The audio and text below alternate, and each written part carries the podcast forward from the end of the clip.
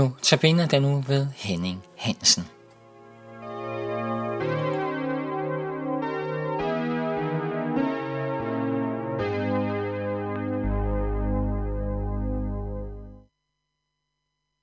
I dag skal vi tale om den tryghed, der ligger i at kende Guds vilje og vej i mit liv, i min hverdag.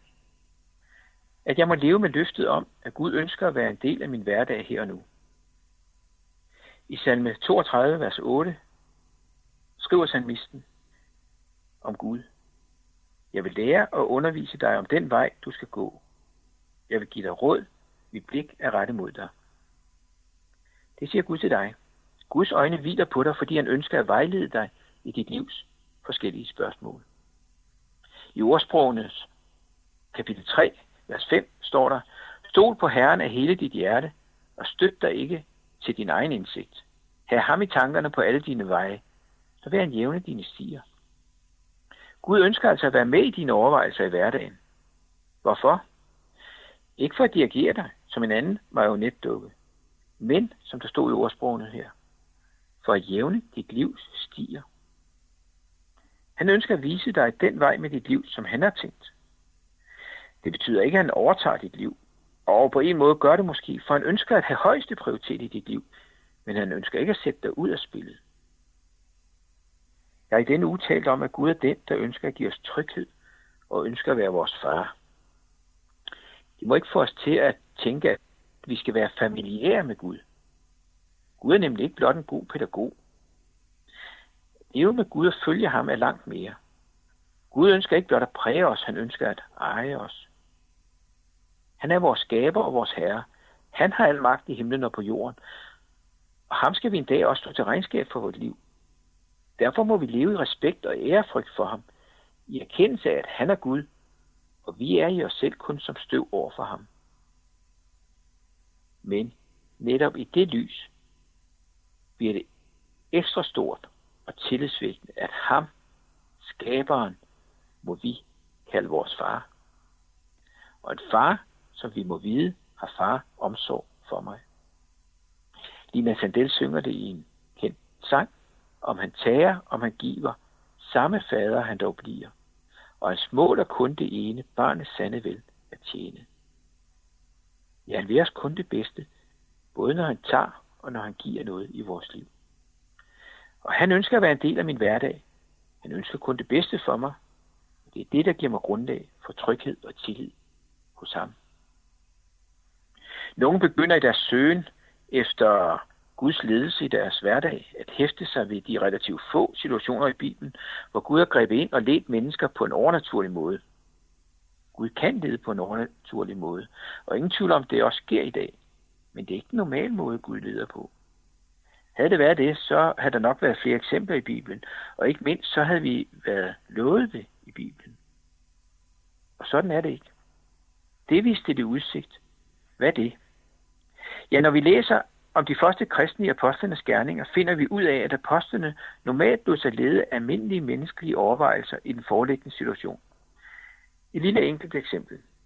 Da Paulus skulle forklare korinterne, hvorfor han tilbringer foråret i Efesos, i stedet for at besøge dem, siger han: Men jeg bliver i Efesos indtil pinse, for her er der åbne døre og rige muligheder for mig. første Korintherbrev seksten. Paulus argumenterede ikke med, at han følte sig ledt, eller at han havde haft et syn. Men han så de åbne døre. Han tog bestik af situationen, så besluttede han, og det handlede han så ud fra. Som et Guds barn må du også hvile i, at Gud ønsker at lede dig af de rette veje. Det udtryk bruger David faktisk i salme treogtyve. Han leder mig ad rette stier. David havde selv oplevet mærkelige veje i sit liv. Han vidste, at Gud havde forkastet Saul som konge, og at han selv var udvalgt til at skulle overtage Sauls plads. En dag, da Saul forfulgte David, havde David og hans mænd søgt tilflugt i en klippehule. Saul var alene og gik ind i samme hule. Da sagde Davids mænd til, til ham: Nu er den dag kommet, som Herren talte om, da han sagde til dig: Jeg giver dit fjende i din hånd, så du kan gøre ved ham, hvad du vil. Her er Guds vej. Rejs dig og dræb ham.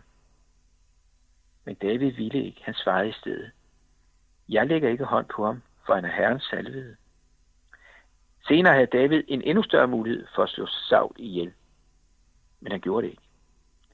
Jeg tror, at David tænkte, at en så tvivlsom fremgangsmåde var ikke i overensstemmelse med Guds væsen. Og derfor svarede han, du må ikke dræbe ham. Hvem kan ustraffet lægge hånd på Herrens salvede? For her gælder, det gælder også i vores liv, målet helliger ikke midlet. Det kostede David adskillige år på flugt. Han måtte vente længe på at se Gud opfylde sine løfter til ham. Og så er det alligevel, at han senere skriver, at Gud førte ham af de rette stier. David havde fået Gud ind på ryggraden. Vi må også derind, hvor vi får Gud ind på ryggraden, hvor vi præges af Guds tænkning. Ja, det er stort, intet mindre. Præges af Guds tænkning. Vores overvejelser må være præget af en sand, ærlig og sund holdning. Det får vi, når vores tænkning i stigende grad i det daglige præges og påvirkes gennem bøn og gennem bibellæsning. Gør vi det, så står der faktisk, at Guds ord vil opdrage os. Og Paulus skriver i Romerbrevet kapitel tolv, vers to, at vi skal lade vores, at vi skal lade vores sind fornys, så vi kan skønne, hvad der er Guds vilje. Som oftest får vi jo ikke klart og entydigt svar, som bare står bøjet i næren, når vi spørger om Guds vilje eller vej i en konkret livssituation. Derfor så handler det om at få Gud ind på ryggraden, så vi udrustes, som Paulus skriver, til at kunne skønne, hvad der er Guds vilje. Det er det, jeg har fået løfter om i Guds ledelse af os. Jeg begyndte med et vers fra Salme toogtredive, vers otte.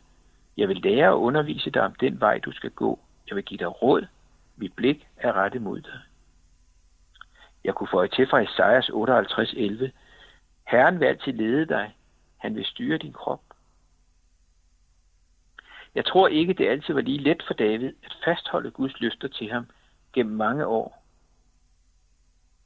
Men han fik lov at erfare, at Guds hånd er der, og den er så stor, at han ikke altid kunne overskue, at han var i den. Men han gik på løftet, og han levede i forventning om, at Gud ville indfri sit løfte. Og han erfarede, at Gud var der. Samme løfte gælder til dig i din hverdag.